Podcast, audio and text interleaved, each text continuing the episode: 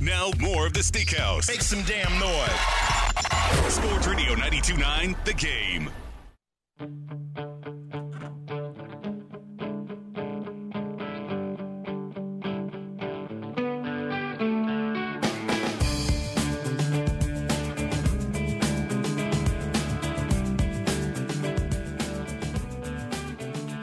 Sports Radio 929 The Game, Steak Shapiro and Drew Butler. Thanks so much for being with us. 10 o'clock hours brought to you by Man Cave Store.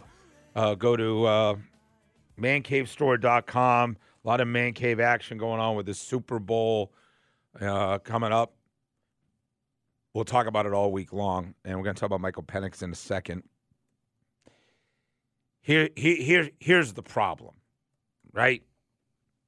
Like, I've I not only do I have action on San Francisco, not a lot to win at all, like eight weeks ago, but I just I look at the roster and I look at Kyle Shanahan still having not won a Super Bowl, and I think about Christian McCaffrey having not won a Super Bowl.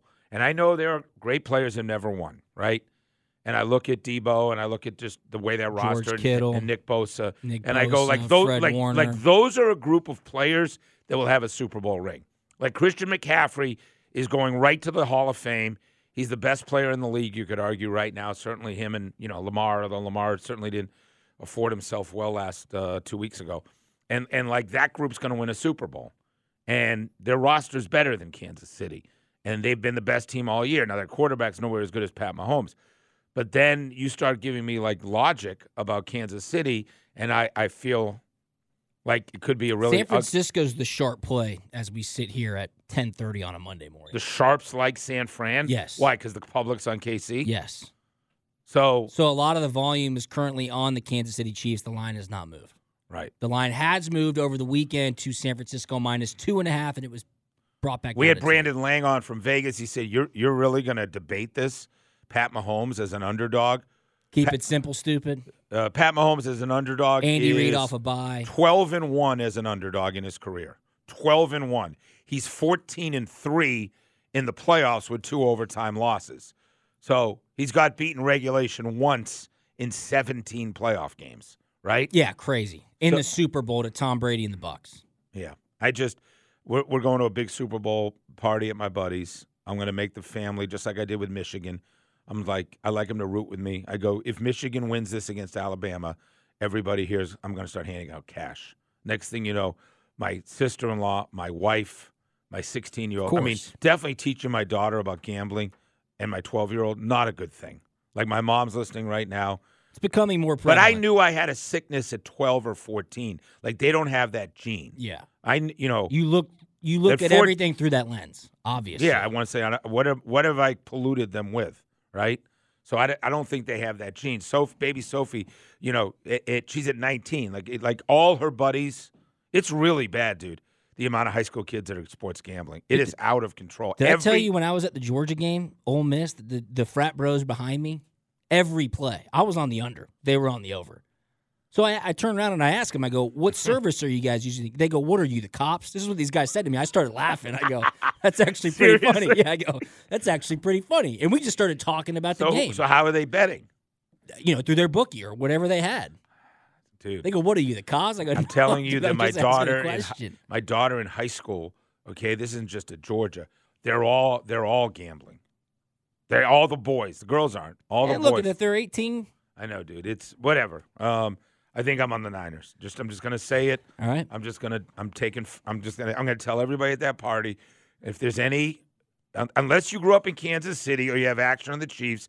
Don't well, I know the Taylor thing though. That is real. People people are gonna be rooting because of that. Yeah. But I mean, Absolutely. It's 100% true. And now that she just won Album of the Year last night for the fourth time, Grammy's history. okay. I See got if you. you can parlay that with some Travis Kelsey magic on Sunday. You ready to do some? Uh, We got to get to the Michael Penix. oh my! thing first. Sorry, let's do that. Sorry, go ahead. So the talking point around the Falcons draft pick at eight right now is preluded by the fact that a lot of mock drafts have the first three picks going quarterback: Caleb Williams, Drake May, Jaden Daniels, in any order. If the Falcons were to take a quarterback with that first pick, Michael Penix Jr., Bo Nix, that kind of second tier of quarterback prospect. Michael Penix Jr., he had a great year 36 touchdowns, 11 interceptions, finished runner up in the Heisman race. I-, I want no part of him. I want absolutely no part of him with the Atlanta Falcons. Can I give you one reason why? Yeah, go ahead. He's left handed. That's it. How many left handed quarterbacks are in the NFL right now?